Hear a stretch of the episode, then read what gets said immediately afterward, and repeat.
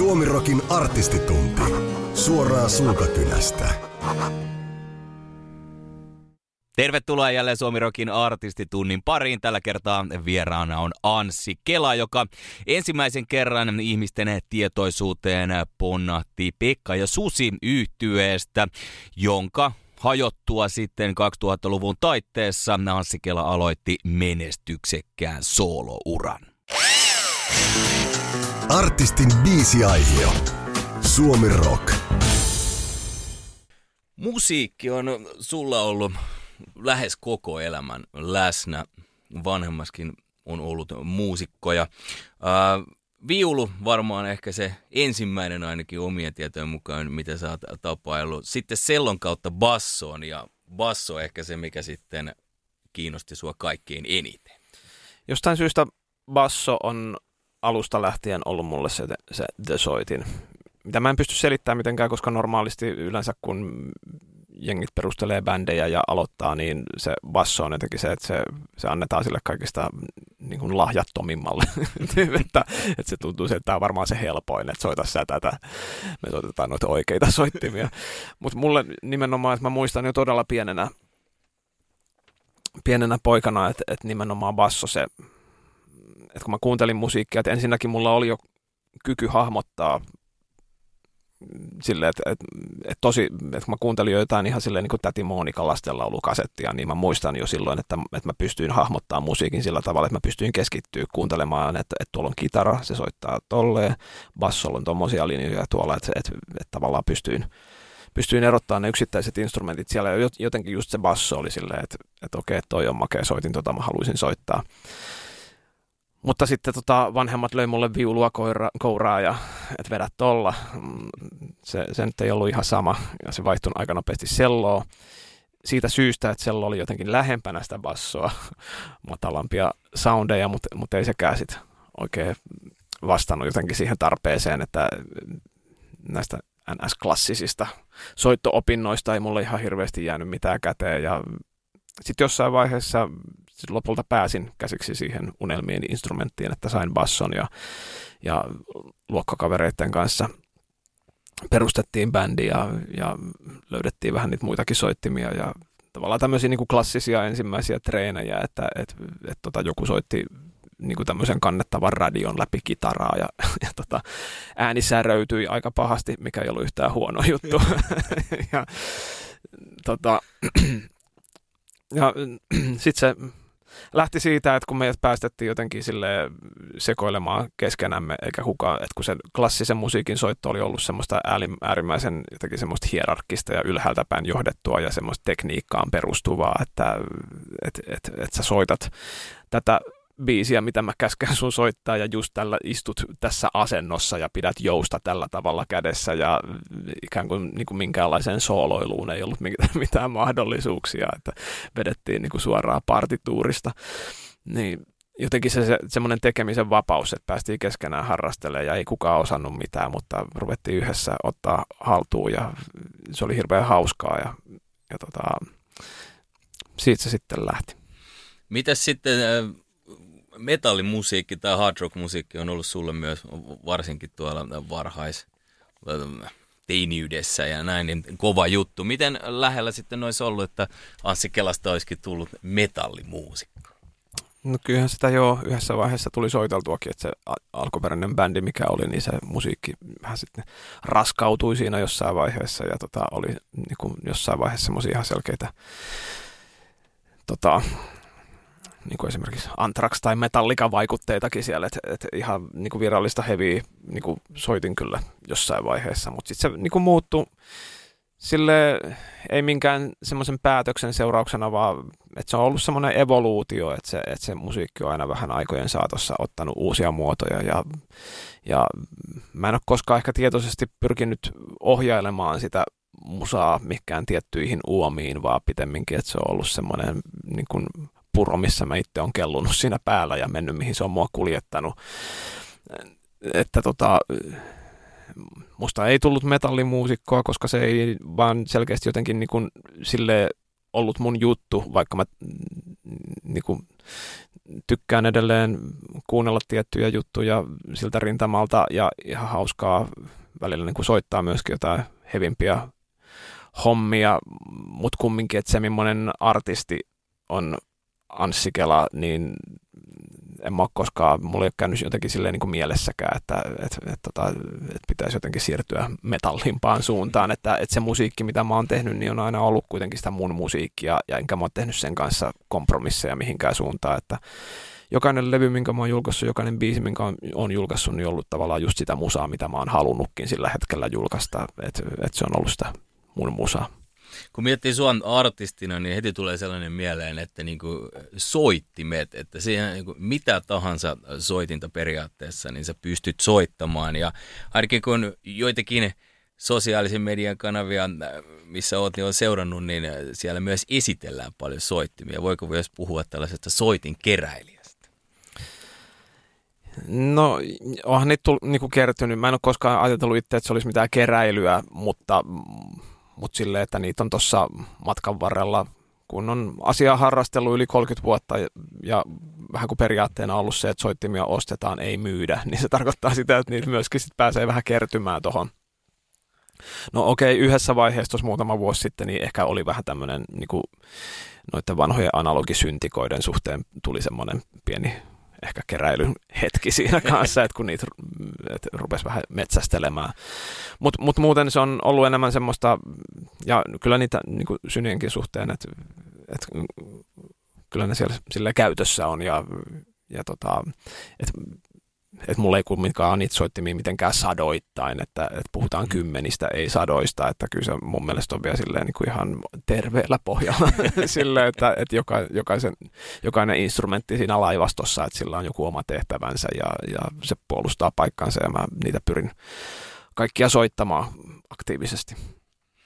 Mennään sitten tuohon, kun ensimmäisen kerran nousit julkisuuteen, eli silloin kyseessä oli Pekka ja Susi yhtye ja Rokin SM vuonna 1993, niin sen veditte sitten ihan loppuun asti, eli voitto tuli. Miltä se tuntui tuollaisen äh, nousevan muusikon kannalta silloin? Tuntuuko se, että nyt tästä on vain niin kuin yksi tie ja se on tuonne ylöspäin, eli, eli tästä se ura aukenee? Mä muistan tosi hyvin sen, just sen illan, se Rock SM-finaali. 93 nythän semmoisia kilpailuita ylipäätään niin Rokin Suomen mestaruudesta ei enää otella, että se, se on tuolla kaukana historiassa, mutta se oli silloin aikanaan todella iso juttu ja se oli iso mediatapahtuma. Se järjestettiin Tampereella siellä pakkahuoneella ja se lähetettiin TV2. Että,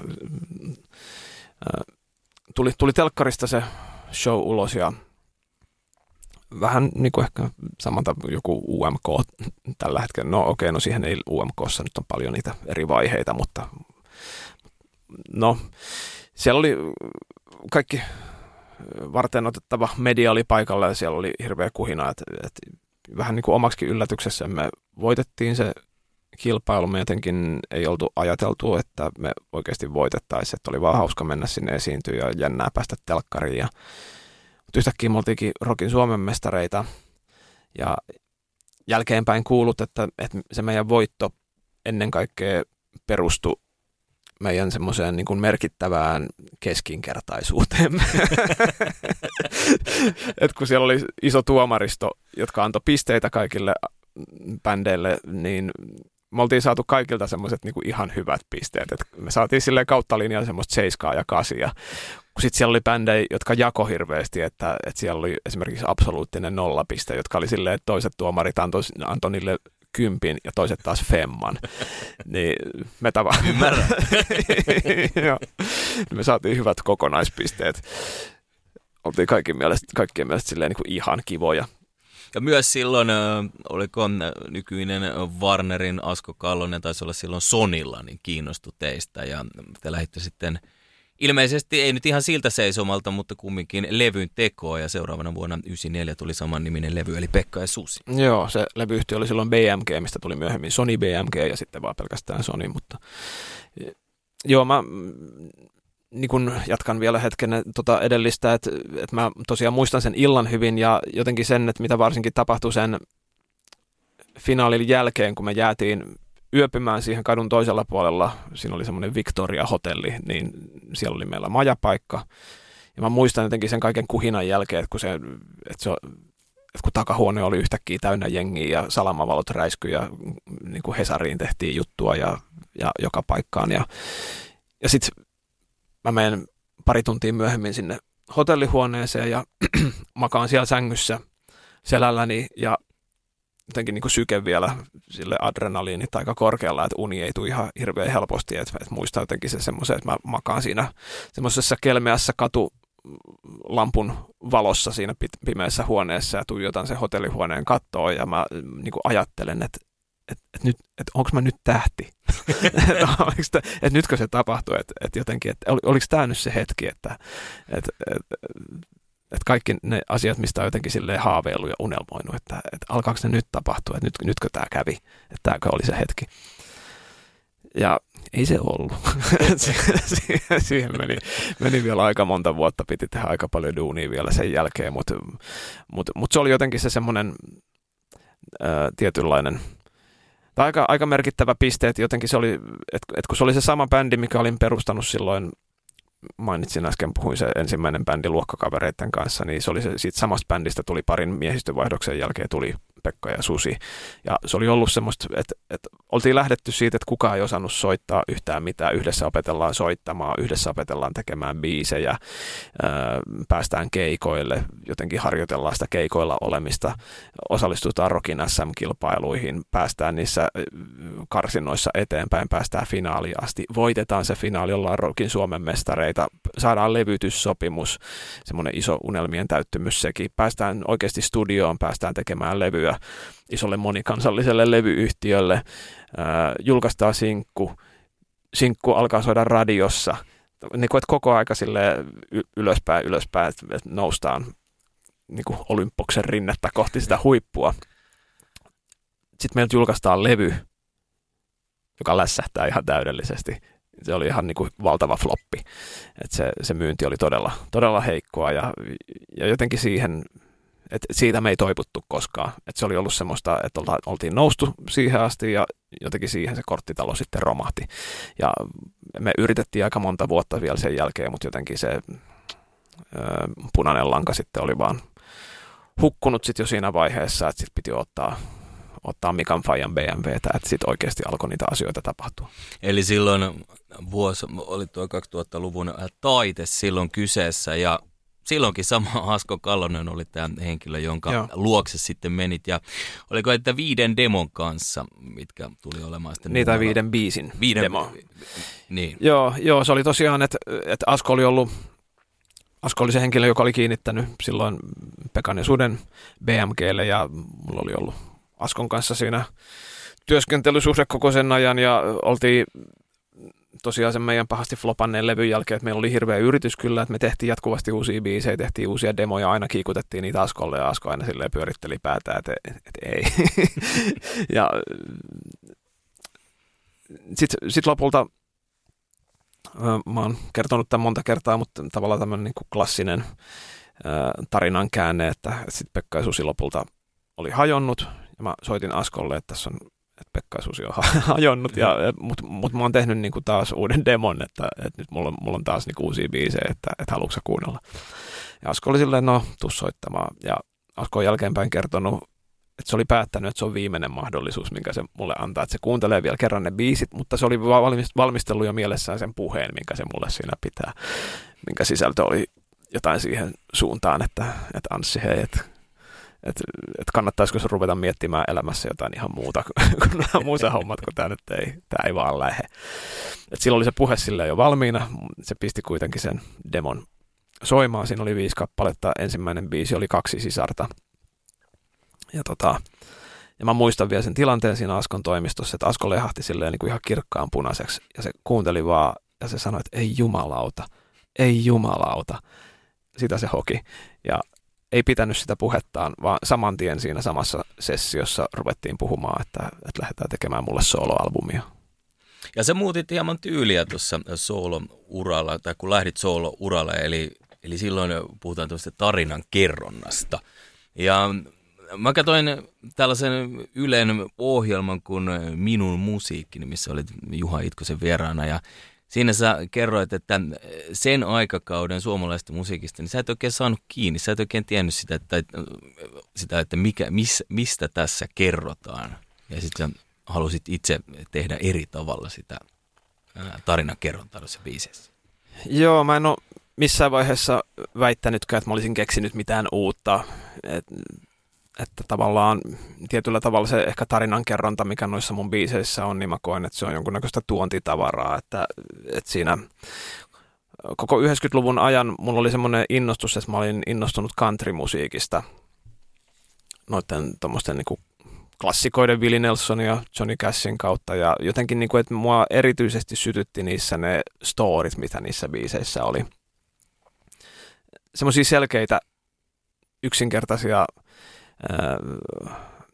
jotenkin kuvia, mitä pystyy heti näkemään päässään, että kun lähtee laulukäyntiin, niin jotenkin lähtee heti semmoinen oma filmi, että, että pystyy kuvittelemaan sen tilanteen ja, ja ne maisemat ja, ja ää, äh, niin mulla oli niin kuin aika pitkään semmoinen ajatus se, että mä ehkä halusin itsekin kokeilla sitä, mutta se oli vaan semmoinen sapluna, mitä se, sitä oli mahdotonta tehdä sen Pekka ja Suden viitekehyksessä – mutta sitten yhtäkkiä, kun sitä viitekehystä ei enää ollutkaan, niin sitten mä, että okei, no nyt mä voin kokeilla ehkä, että et pitäisikö tehdä niitä tarinan kerronnallisempia biisejä. Ja se oli niin kuin nimenomaan, se oli vähän semmoinen vastareaktio, koska niihin aikoihin, jos kuunteli radiosta kotimaista musiikkia, niin se ehkä se tekstitystyyli silloin oli semmoista enemmän symbolista ja helmeilevää, että siitä oli ehkä vähän vaikea ottaa kiinni, että, että, että, että mistä näissä biiseissä oikeasti nyt puhutaan.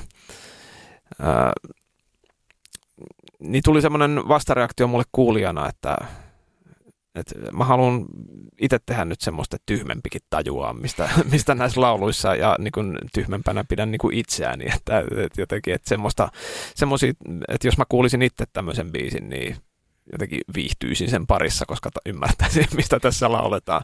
Ja jotenkin se niin kuin ajatus kanssa siitä, että, että semmoisia kuvauksia, että, että jotenkin että se vaikuttaisi kuulijaa sillä tavalla, että lähtisi heti joku niin oma filmi pyörimään korvien välissä. Niin se oli semmoinen tietynlainen ohjenuora, mitä lähdin sitten toteuttaa niiden biisien kanssa, josta sitten se syntyi Nummela-albumi ja se oli tosiaan tämmöinen tietynlainen vastareaktio sitten olemassa olevaan kulttuuriin.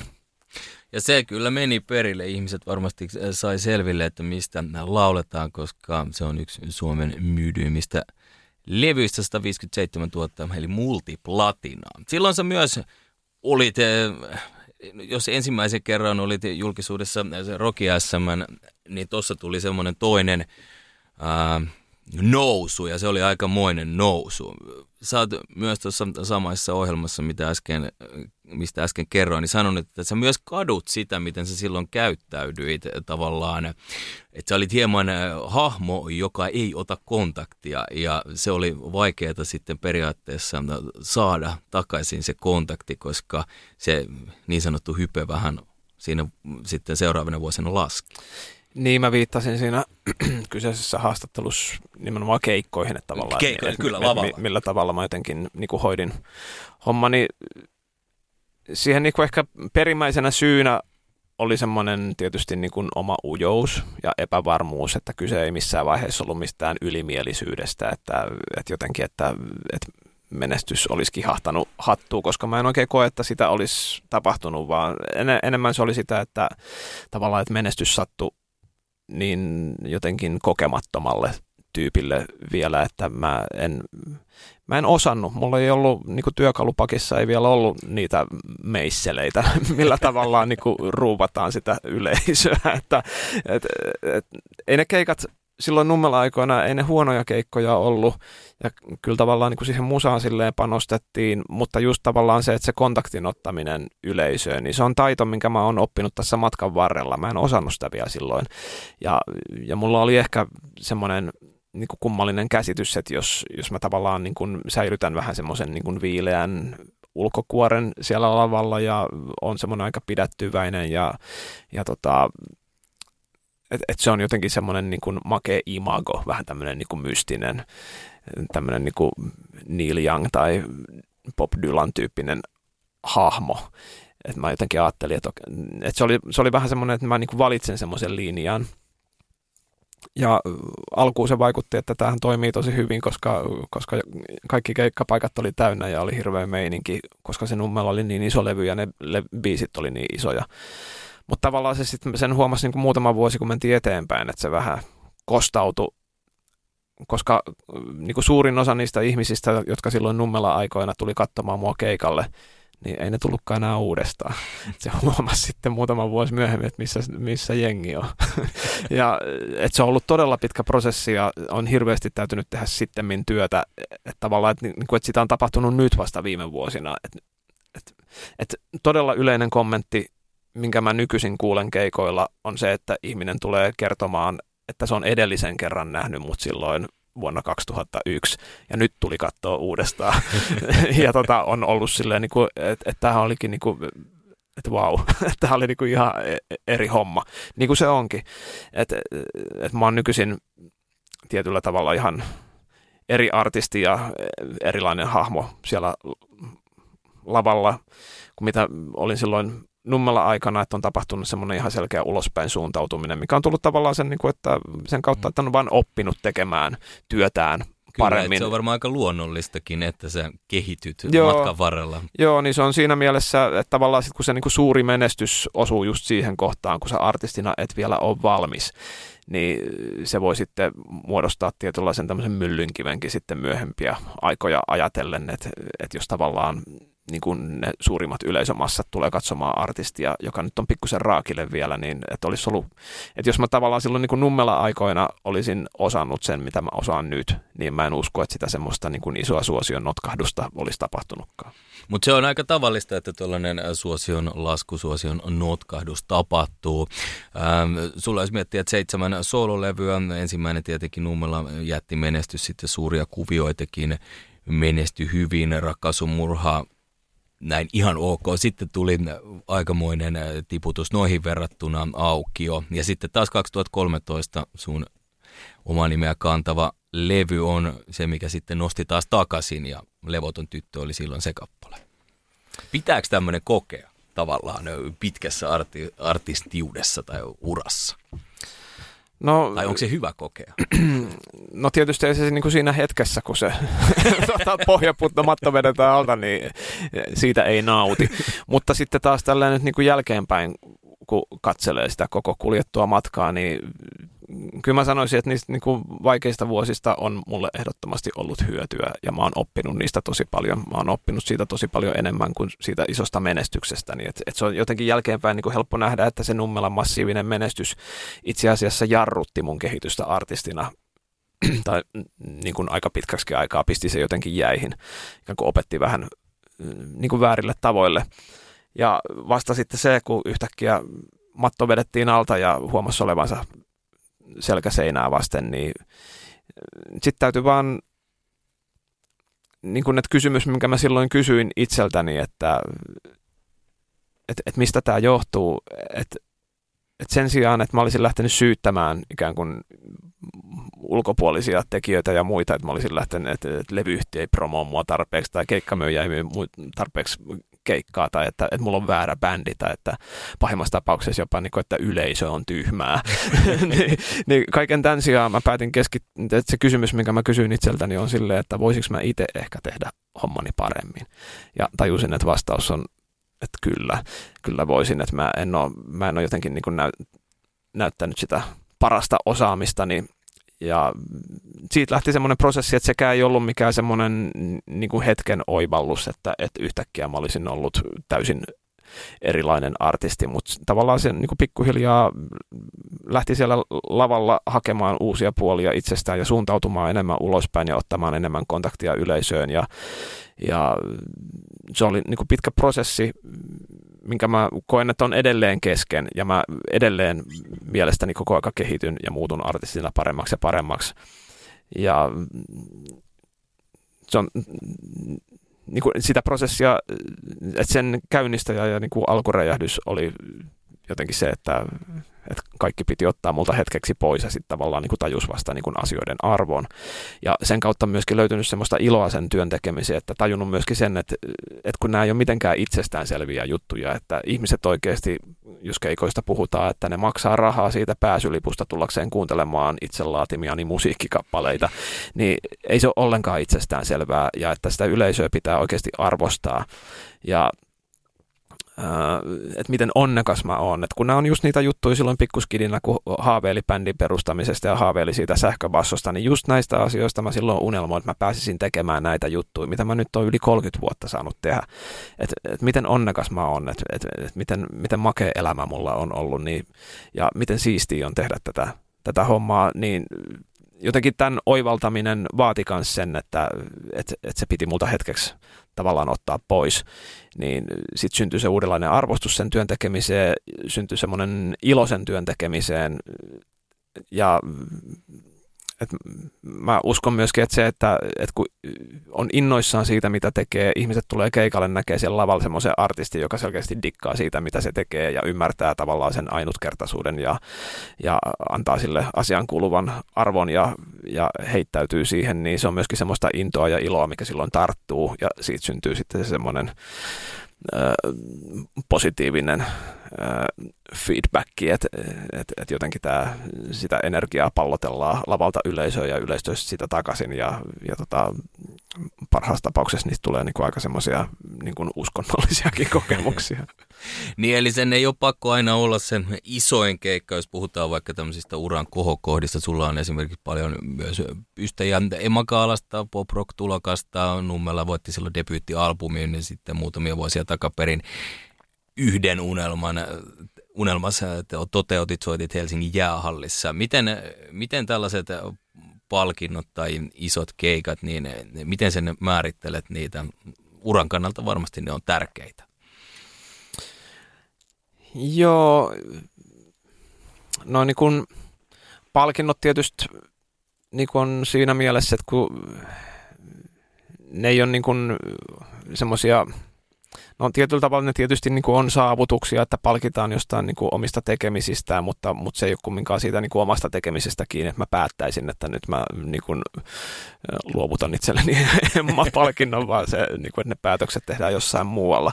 Niin totta kai mä niitä arvostan ja, ja tota, oli tosi, todella suuri kunnia tässä pari vuotta sitten saada erikoisemmaa, että jotenkin, että, että musiikkiala noteeraa niin kuin tehdyn työn sillä tavalla, niin, niin oli se ihan ehdoton kohokohta.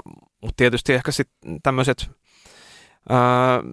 niin kuin esimerkiksi vaikka se jäähallikeikka, että se oli, se oli todella pitkäaikainen unelma ja sen toteuttaminen ja toteuttaminen semmoisella niin kuin määrätietoisella duunilla menemällä jotenkin selkeästi sitä kohti ja ottamalla aika isojakin riskejä ja päästä tekemään se, niin se oli tosi iso ja merkityksellinen ilta, oliko tämä nyt 2017 muistaakseen. Ja mulla on jotenkin siitä niin, kuin niin hyvät fiilikset, että kun monta kertaa käy sillä tavalla, että kun on tulossa joku semmoinen juttu, mitä sä oot oottanut hirveän pitkään ja semmoinen niin selkeä, niin kuin, että tätä kohti mennään, hirveän suuret odotukset ladattu siihen ja sitä niin kuin näkee päiväunia ja, ja välillä tulee yöuniinkin, että et, et, et, tota, et mitä kaikkea siellä tulee sitten tapahtuu ja sitten se tapahtuu se juttu ja sitten se onkin vähän semmoinen niin viiklundit, että no okei, okay, no ei se nyt niin kuin ollutkaan niin erikoista. Et, et yleensä jotenkin käy tolleen. Muistan, että se oma jäähallikeikka sitten taas oli semmoinen, että, se, että siitä tuli just semmoinen, mistä mä olin jotenkin unelmoinutkin ja mä olin todella mielissäni sen jälkeen niin kuin väsynyt ja onnellinen, että tämä tuli tehty ja niin kuin siisteimpiä iltoja mun uralla. Ja mä oon huomannut, että se oli, se oli mulle niin, kuin niin semmoinen niin kuin positiivinen kokemus, että, että mulla on olemassa siitä keikasta videotaltiointi jota mä en ole halunnut katsoa.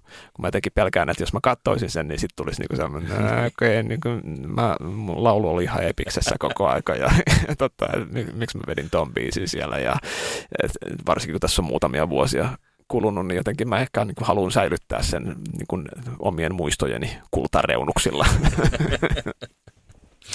Mä oon tänne myös listannut tämmöisiä, mä en tiedä tunnetaanko sua tempauksista, mutta mä kutsun näitä tempauksiksi.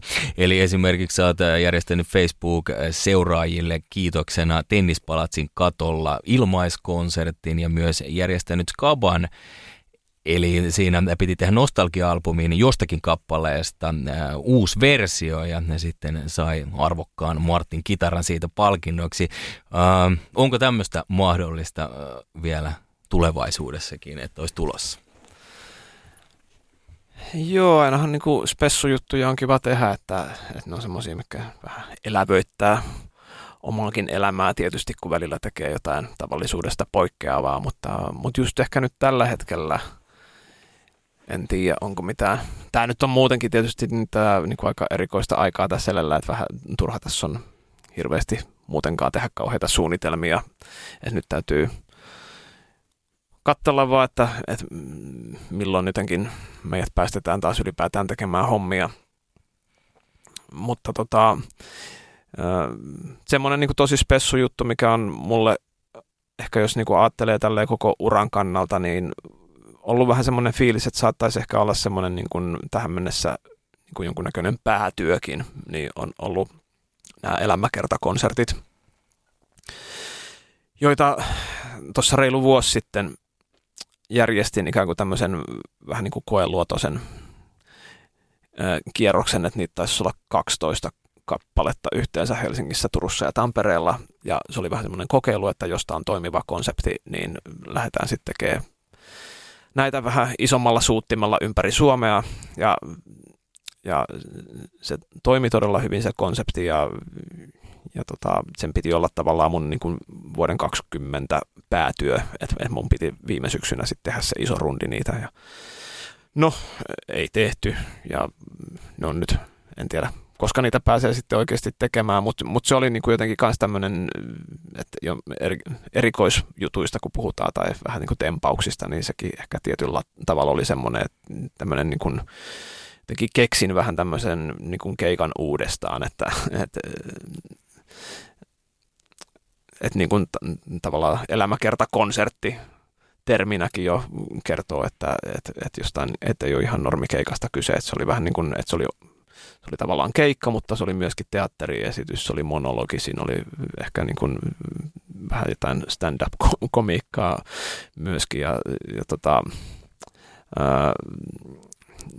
ja tuommoista niin teatraalisuutta ja, ja tota, liikkuvaa kuvaa filmiä myöskin, että et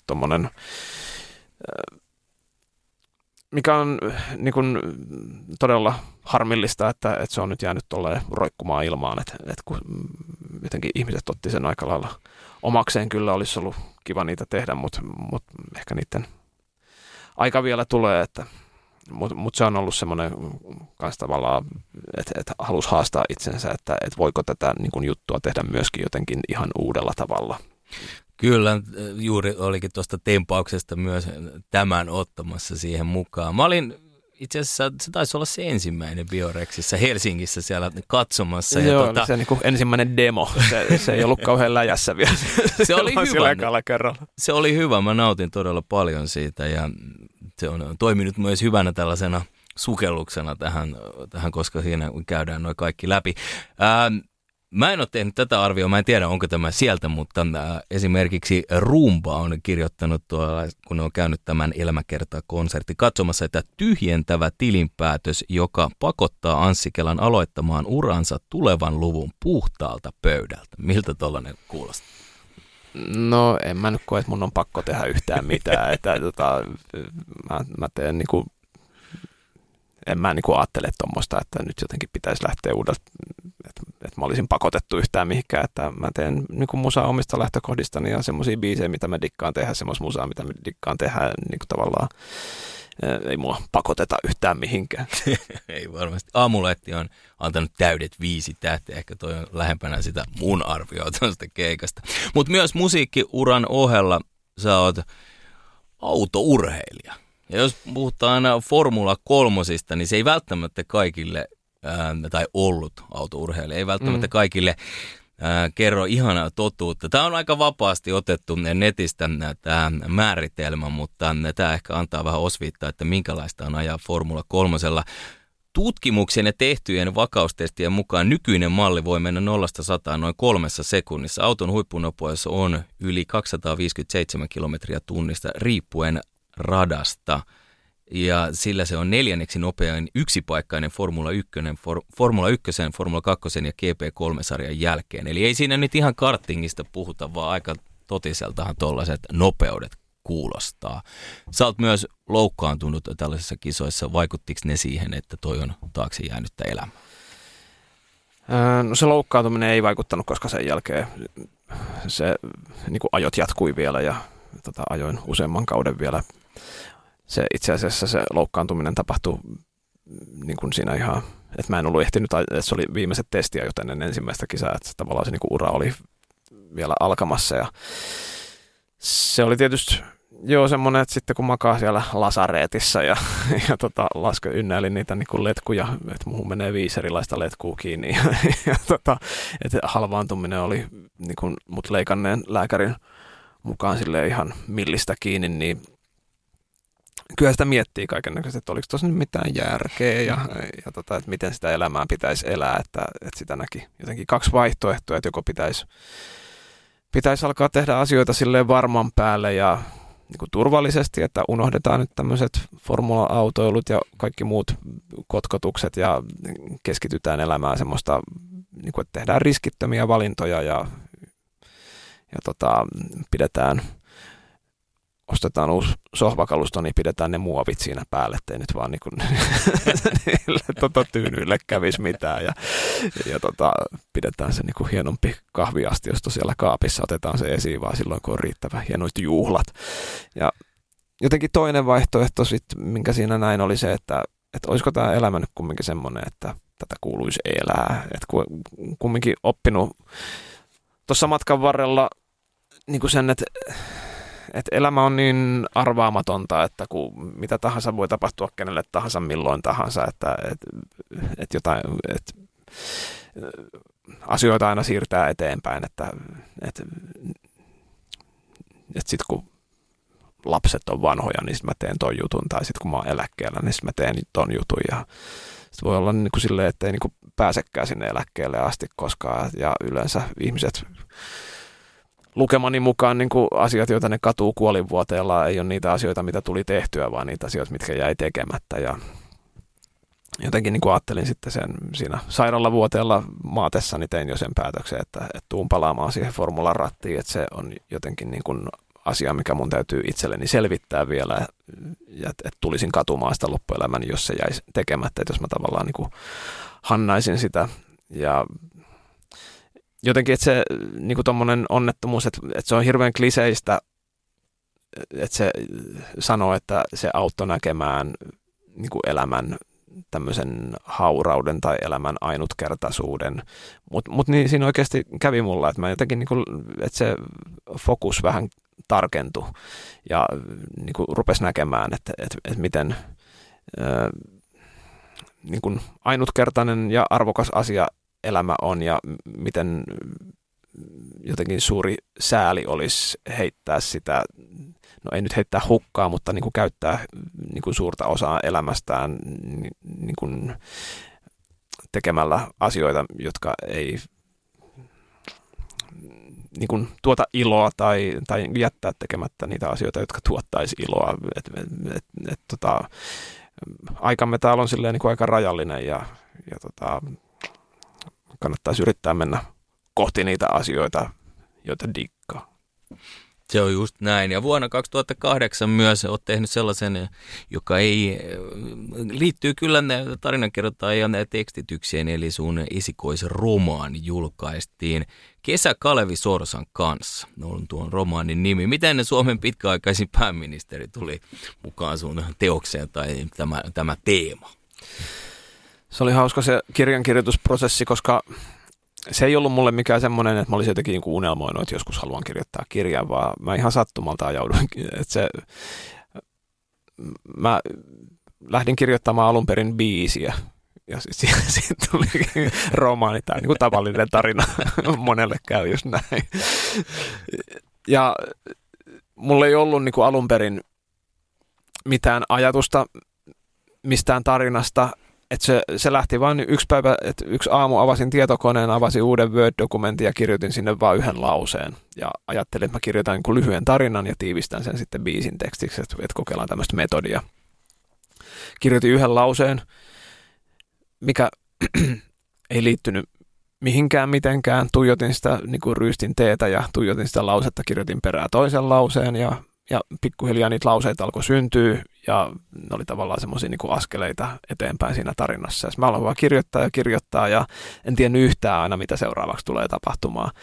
Ja just tämä, että, että, että miten Kalevi Sorsa päätyi siihen tarinaan, niin se oli mulle niin kuin itsellekin tosi iso, iso yllätys, että mä kirjoitin tämän, tämän tota, tarinan päähenkilön vaan tämmöiseen kohtaukseen, että se istahti Ruttapuistossa Ruttapuiston penkille ja yhtäkkiä siihen niin kuin viereen istuu joku ja alkaa puhua sille ja sitten se katsoo, että tuossa istuu Kalevi Sorsa, joka oli kuitenkin vuosia sitten jo kuollut siinä vaiheessa. Ja se oli mullekin sille aika yllättävä käänne, että okei, jep, no että mikä, mikä homma ja miten tästä eteenpäin. Ja, ja se, oli, se oli mulle se kirjan kirjoittaminen, se tarinan kuljettaminen oli, oli niin kuin just noin randomia, että, että mä muistan, että mä olin kirjoittanut niin kuin varmaan joku ainakin 50 liuskaa sitä tarinaa ennen kuin mä niin kuin pääsin yhtään siihen tilanteeseen, että mä rupesin jotenkin niin kuin itse näkemään sille eteenpäin, että okei, tämä voisi johtaa tohon ja tämä juttu voisi johtaa tohon sitten vähän myöhemmin.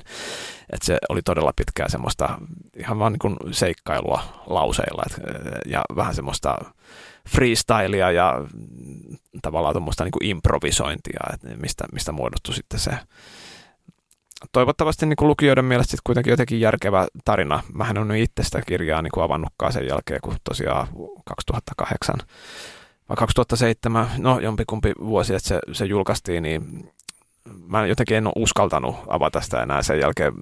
Tuossa joitakin vuosia sitten himassa siirtelin jotain tavaroita ja oli läjä niitä kirjoja ja avasin vaan randomisti sen kirjan yhdestä kohtaa. Sille huomasin, että siellä oli että mä, että mä olin unohtanut myöskin, että koko, siellä oli kokonaan yksi hahmo, että mä en niin muistanut yhtään, ai niin, tässä, että mä, mulla oli tämmöinenkin hahmo täällä, että, että mä oon todella suuren osan siitä kirjasta unohtanut ja tavallaan nyt kun sen pystyisi sille lukemaan ikään kuin uusin silmin, tosiaan kun unohtanut suuren osan niistä tapahtumista, niin mä pelkään jotenkin, että se olisikin mun mielestä ihan paska. Niin tavallaan niin kuin vähän sama juttu kuin sen jäähallikeikan kanssa, että mä en halua katsoa sitä videoa, niin mä en halua myöskään lukea sitä kirjaa. Että mulla on siitäkin niin kuin tavallaan kivoja muistoja.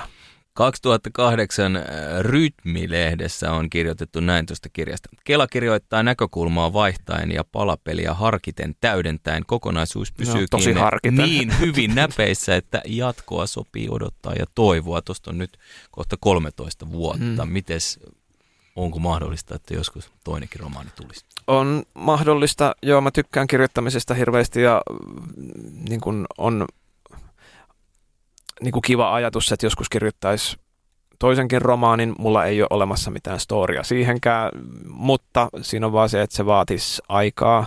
Se vaatisi melkein semmoisen välivuoden musiikin tekemisestä, että pitäisi joskus varata sille vuosi, että nyt mä kirjoitan kirjaa tämän vuoden ja unohdan musahommat siksi aikaa ja en mä halunnut tehdä sitä, että nyt on ollut liian kiva tehdä näitä musajuttuja. Et jos jossain vaiheessa nyt tulee vähän semmoinen kyllästymispiste, että, että, että nyt, nyt välillä jotain muuta, niin toi on hyvä vaihtoehto silloin, että kirjoittaisi kirjan, mutta, mutta nyt mä mieluummin painan näitä musajuttuja. Otetaan vielä tähän loppuun, palataan musajuttuihin, eli Sut puhallan pois on toi viimeisin kappale, mitä on, sulta on tullut, ja se on tilaustyö elokuvaan ja ää, sä oot aikaisemminkin tehnyt tilaustyötä esimerkiksi Matti Nykäsestä kertovan ää, biisin. Kumpaa voidaan Anssi Kelalta seuraavaksi odottaa, kokonaista albumia vai uutta tilaustyötä? No ei ole ainakaan kukaan tilannut vielä mitään ja mutta toikin tuli tosiaan niin aika nopealla aikataululla nyt tämä leffa biisitilaus, ettei koskaan tiedä, mitä tuo seuraavan nurkan takana odottaa.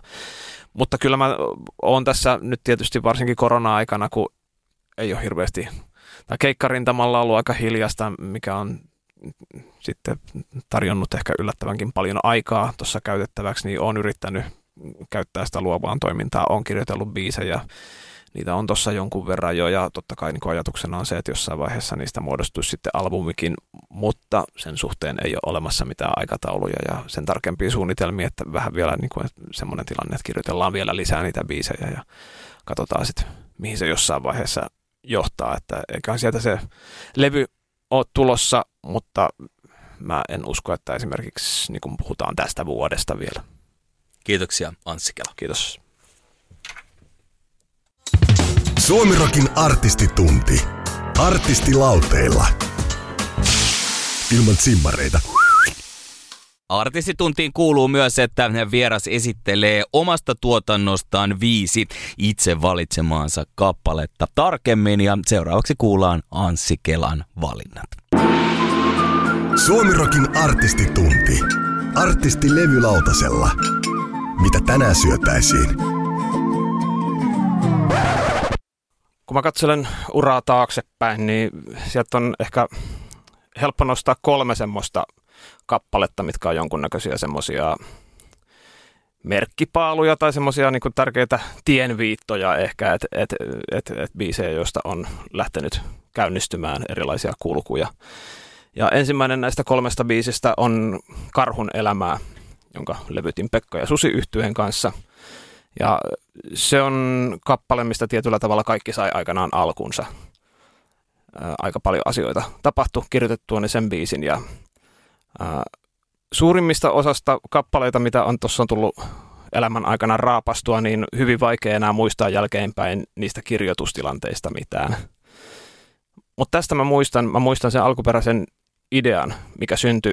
Mä olin silloin vielä lukiossa ja olin lukiossa psykologian tunnilla ja se meidän psykologian opettaja oli semmoinen, että se opetusmetodi oli semmoinen, että kun tunti alkoi, se alkoi puhua – ja puhui siihen asti, kun kello soi, että tunti, tunti loppui. Ja, ja tota, mikä tarkoitti sitä, että se meillä oppilaalla tai no ehkä oppilaat suhtautuivat vähän eri tavalla siihen tota, opetusmateriaaliin, mutta mulle se tavallaan tarkoitti sitä, että oli paljon aikaa siinä tunnin aikana mietiskellä kaikkea ihan muuta ja, ja piirrellä heavybändien logoja oppikirjan marginaaleihin. Ja mä jostain syystä muistan, että, että yhdellä näistä psykologian tunneista mulle tuli ajatus tavallaan tähän niin kuin karhuksi pukeutumisesta. Mä en muista, että liittyykö se mitenkään siihen niin kuin tunnin aiheeseen, koska oppijana olisi psykologia, niin voi olla, että, että, että oli jostain tuommoisesta kyse. Mutta ainakin siihen vaikutti se, että mä olin hiljattain lukenut John Irvingin Kaikki isäni hotellit-kirjan, missä on yksi hahmo, joka vetää aina välillä semmoisen karhun taljan niskaansa. Et se oli ihan selkeä vaikute. Mutta mä muistan, että, että mä sain idiksen tähän tähän, tota, että tämä karhun elämää laini ja ehkä ne kertsin, tanssia, jos osaisi itkemäänkin, oppisin siihen asti elän karhun elämää. Muistaakseni tämä, nämä rivit tuli siellä psykologian tunnilla ja mä olin niistä tosi innoissani. Ja kun se tunti loppui, niin koulupäivää olisi ollut vielä jäljellä, mutta mä lähdin himaa. Mä lähdin tekemään sitä biisiä. Ja tavallaan se on semmoinen niin konkreettisia asioita, joita sain lukiosta, on valkolakki, että kirjoitin itseni ylioppilaaksi. Se on niinku hukkunut jo matkan varrella, sitä ei enää ole. Mutta tämä biisi, tämä on kappale, joka ö, pari vuotta myöhemmin sitten osallistuttiin Pekka ja kanssa Rokin Suomen mestaruuskilpailuihin ja, ja esitettiin tämä, edettiin aina finaaliin asti ja, ja esitettiin tämä kappale siellä. Ja tota, me voitettiin Rokin Suomen mestaruus, mikä on semmoinen aika hieno meriitti, että olen Suomen mestari rockmusiikissa. Ja, ja tota, mä luulen, että siihen voittoon avaimena oli nimenomaan tämä kappale. Ja tämä oli myöskin ensimmäinen levyttämäni oma biisi, että sitten kun mentiin Pekka Suden kanssa päästiin studioon vähän myöhemmin, niin me aloitettiin tästä biisistä, että oli se ensimmäinen biisi, että siinä ensimmäisessä sessiossa lähdettiin äänittää just nimenomaan tätä, ja tämä oli sitten ensimmäinen sinkku. Tämä oli ensimmäinen koskaan tekemäni biisi, mikä soi radiossa. Se oli semmoinen pienehkö radiohitti silloin nyt on vuosi 1994, kun se silloin julkaistiin. Siinä kesänä se soi aika paljon radiossa, ei ollut mikään massiivinen leka, mutta se on hauskaa, että se on jäänyt kuitenkin jotenkin elämään, että ihmiset, jotka on elänyt siinä aikakautena, vähän varttuneemmat ihmiset, niin niillä, niillä on jotenkin jäänyt tämä biisi silleen takaraivoon, että kun mä keikalla esitän tätä, niin yllättävän monet aina tunnistaa tämän ja jopa saattaa olla mukanakin. Ja tämä on biisi, mikä on kulkenut mun matkassa. Mä oon tälle paljon sitä velkaa. Ilman tätä biisiä tuskin tekisin tätä hommaa, mitä nyt teen. Että oli, niin kun, tämä oli tärkeä kappale saada aikaiseksi semmoinen pelin avaaja, sain oven auki, varpaat sinne oven väliin, välillä vähän kivuliaastikin, mutta mut joka tapauksessa. Ja tarinan opetus on se, että kannattaa opiskella, kannattaa mennä kouluun, kannattaa mennä lukioon. Sieltä voisi olla tämmöisiä biisejä. Suo, Kuokka ja Suomirokin artisti Jussi raapasee pintaa syvemmältä. Suomirokin artistitunti.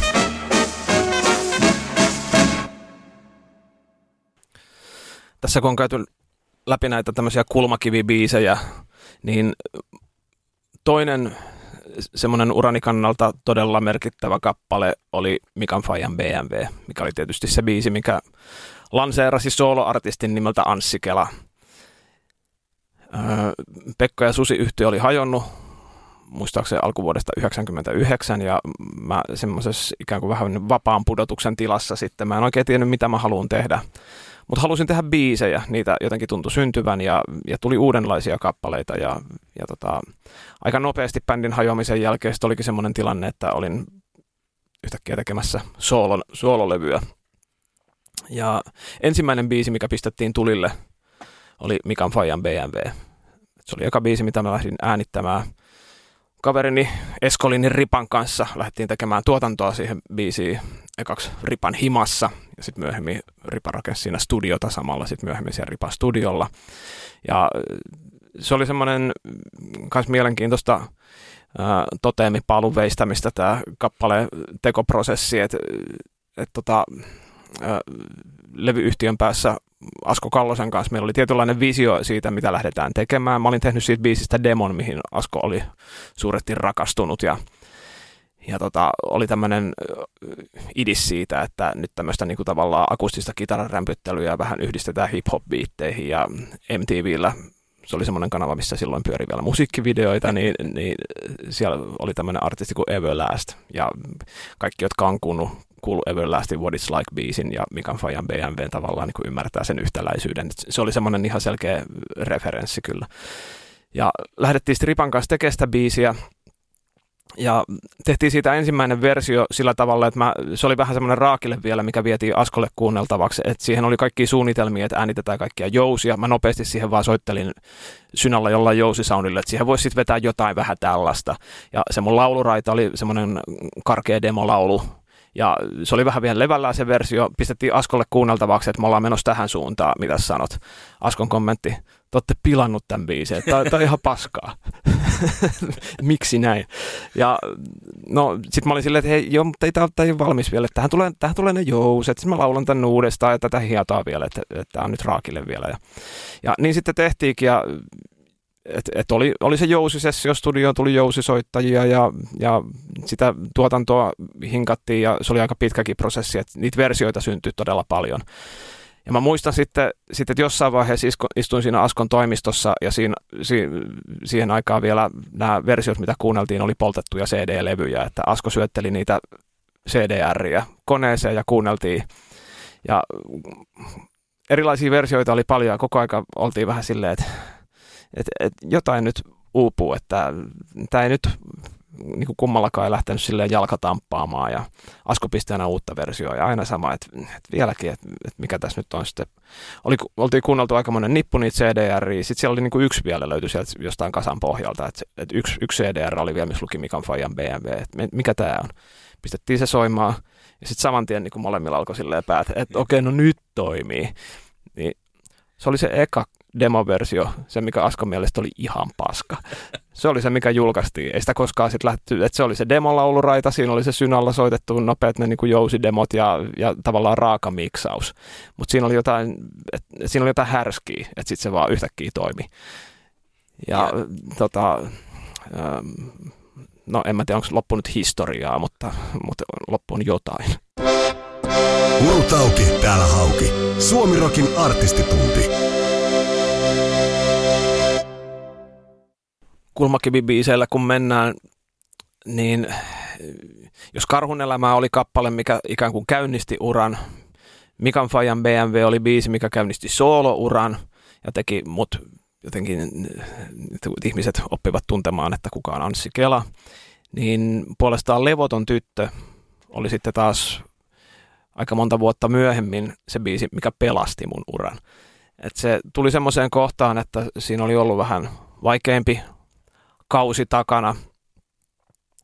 Edellinen levy ei ollut myynyt kauhean hyvin ja, ja tota, keikkarintamallakin oli pikkusen haikeeta. Ihmisiä ei paljon käynyt niillä mun keikoilla ja oli vähän semmoinen fiilis, että, että onko mut jotenkin niin kuin deletoitu tästä skenestä, että muistaanko kukaan enää, että, että oli tämmöinenkin artisti kuin Anssi Kela olemassa, että, että huhuu, mä oon täällä vielä. Ihmisiä ei oikein tuntunut kiinnostavan. Paitsi sitten kun mä julkaisin Levottoman tytön, niin yhtäkkiä siinä oli vaan jotain, mitä on vaikea selittää, että monta kertaa niin kuin miettinyt myös sitä, että mistä muodostuu jotenkin tämmöinen niin kuin haippi.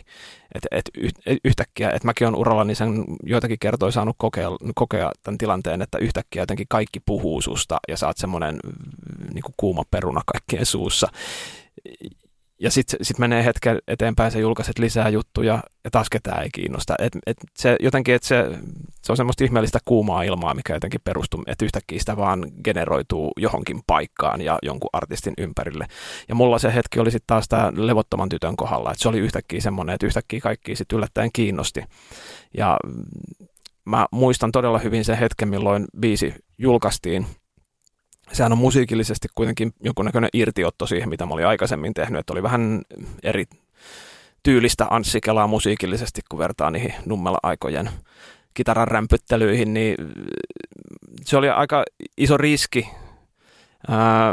Se, että tavallaan julkaista semmoinen biisi siinä tilanteessa, kun se oli jotenkin tämmöinen niin all-in-tyyppinen tilanne, niin siinä oli aika niin kuin varten otettavakin se riski, että kun mä julkaisen tuommoisen biisin, mikä poikkeaa vähän siitä aikaisemmasta tuotannosta, että tavallaan nekin fanit, mitä mulla oli silloin enää jäljellä, joita ei ollut niin kauheasti, että tavallaan että ne ei olisi digannut siitä yhtään, että mitä tämä on, ei tämä kuulosta yhtään Anssikelalta.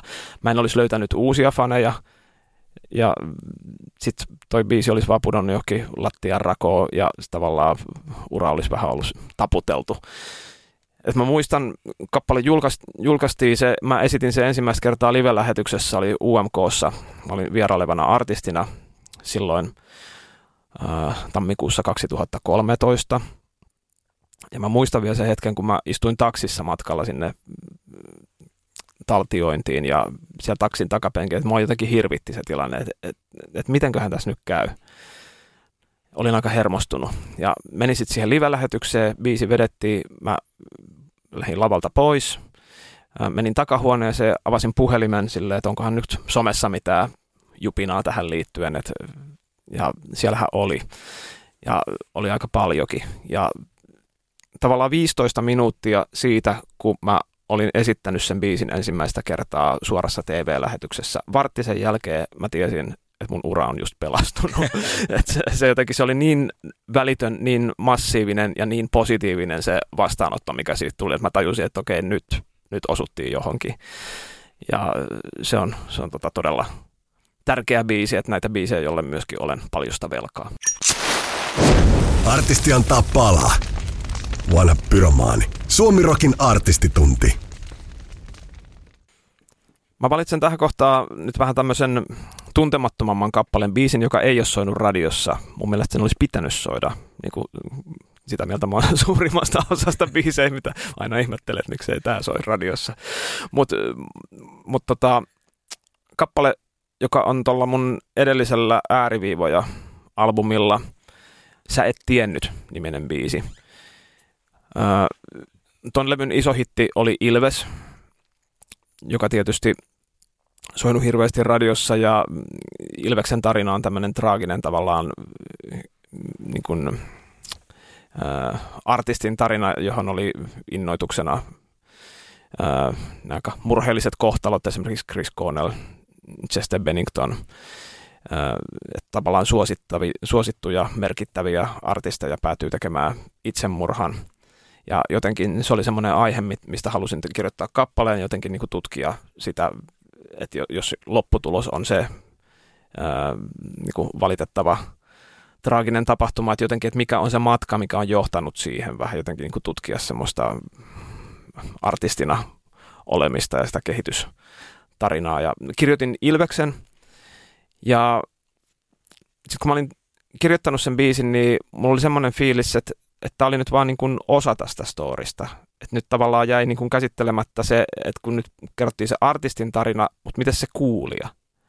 Että et miten, jotenkin se, miten se fani, joka niin kuin fanittaa jotain artistia ja artisti päätyy tämmöiseen ratkaisuun. Ja jotenkin päätin kirjoittaa sen jotenkin kolikon toisen puolen, että päätin kirjoittaa kappaleen, joka kertoo siitä kuulijan vinkkelistä ja siitä tuli tämä Sä et tiennyt biisi. Sitä ehkä moni on jotenkin hiffannut, että, että se on Ilveks, että Ilveksen tämmöinen kääntöpuoli, toinen, toinen valotus siihen samaan aiheeseen, että se kertoo sen, että miltä se tuntuu, että joku artisti, jota sä oot kuunnellut ehkä vuosikymmeniä, joka on ollut sulle sun elämän varrella todella merkittävä, että, että isoissa käänteissä ollut sen artistin musiikki mukana ja yhtäkkiä se kuolee tämä artisti, että, että kyseessä on ihminen, jota sä et mitenkään tunne, sä et ole ikinä tavannut, sulla ei ole mitään äh, oikeaa henkilökohtaista kontaktia siihen, mutta et kuitenkin saattaa niin kuin yllättävänkin iso pala elämästä lähteä pois ja ne saattaa tuntua yllättävän pahoilta.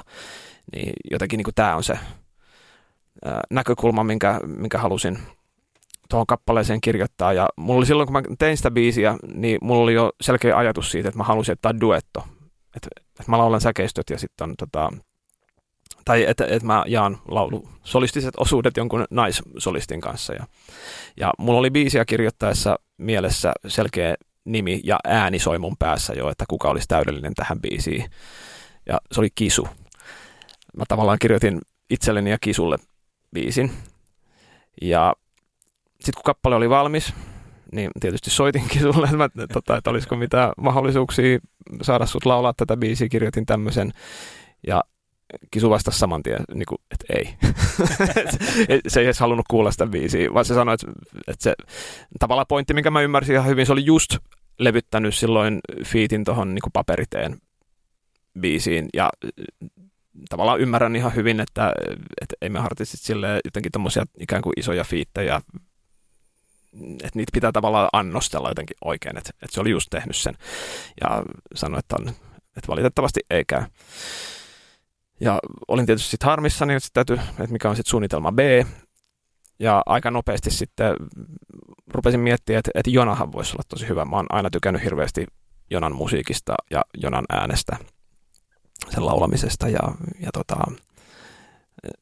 ja sitten otin Jonaan yhteyttä ja, ja se eteninkin sitten maalin, että, että Joona tuli laulaa ton biisi ja siitä tuli, niin kuin, mä oon todella tyytyväinen siihen lopputulokseen tavallaan niin kuin enää ei harmita yhtään, ettei kisu tullut siihen, koska Joona hoiti ton homman ihan täydellisesti ja siitä tuli todella hieno ja jotenkin koskettava ja mä oon tosi ylpeä tosta biisistä ja sen olisi pitänyt soida tosi paljon radiossa, mutta ei se soinut yhtään.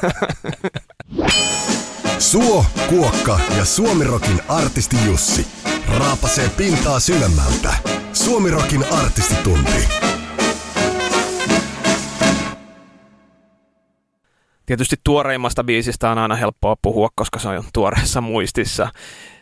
Sut puhallan pois. Uusin sinkku, joka julkaistiin tässä ihan hiljattain, oli tämmöinen vähän spessuprojekti, että se tuli aika puskista ja hyvin nopealla aikataululla. Tuli puhelu yksi päivä, muistaakseni marraskuun puolella. Levyyhtiö henkilöni Pekka Ruuska soitti ja kertoi, että, että nyt on tekeillä tämmöinen syke-elokuva, johon kaivattaisiin tunnussäveltä ja, ja Pekalta oli vähän kyselty, että olisiko Anssi Kelalta mahdollista saada tähän biisiä ja Pekka sitä sitten lähti kyselemään multa ja mä sain sitten siinä samana iltana vielä katselulinkin, että mä katoin sen leffan ja heti sitä leffaa katsellessa siitä tuli jo jotenkin semmoisia tiettyjä teemoja mieleen ja jotain semmoisia niin ihan detaljejakin, että okei, tota, tota juttua voisi ehkä käyttää siinä, tota repliikkiä, että tosta voisi saada jotain irti et, et tuli heti semmoinen inspiroitunut olo, että okei, et, tästä voisi saada. Ja sillä biisillä oli aika kova kiire. En tiedä, miksi tunnusbiisiä lähdettiin niin myöhään. Siinä ehkä joku muu oli tehnyt oharit. en tiedä, mikä, mikä siinä oli taustalla, mutta aika kovalla sykkeellä sitä sitten lähdettiin tekemään. Ja se oli jotenkin mulle semmoinen, että kun mulle biisien tekeminen normaalisti on tosi vaikeaa ja hidasta. Mä oon äärimmäisen hidas kirjoittaja, että yhden biisin tekeminen on mulle yleensä semmoinen viikkojen projekti ja silloinkin tulee semmoista bluesia eestä. Tämä piti niinku oikeasti jotenkin, että et mä kävin hommia, kärräsin syliin kämmeniin ja mä ekaksi hoitin tämän elokuvan käsikirjoittajalle Petja Peltomaalle ja vähän juteltiin kanssa, että miten se näkee, että mitä, vois, mitä tematiikkaa voisi olla tässä biisissä. Ja meillä oli ihan samanlainen näkemys siitä, että se voisi olla tämmöinen tavallaan tylsä käyttää niin kuin voimabiisi-sanaa, mutta, mutta tavallaan ajatuksena, että, että, että ollaan menossa pimeistä hetkistä valoa kohti. Ja, ja mulle tuli jotenkin itse sitten tämmöinen juoksemisteema siinä mieleen, mitä ei ole siinä leffassa. Siinä leffassa tavallaan kukaan ei hölkkää, mutta, mutta jotenkin mä, mulle tuli semmoinen visio, että, että on tyyppi, joka jotenkin hoitaa sitä niin kuin omaa mörköä sisältään pois, tavallaan niin kuin manaa sen sieltä ulos juoksemalla.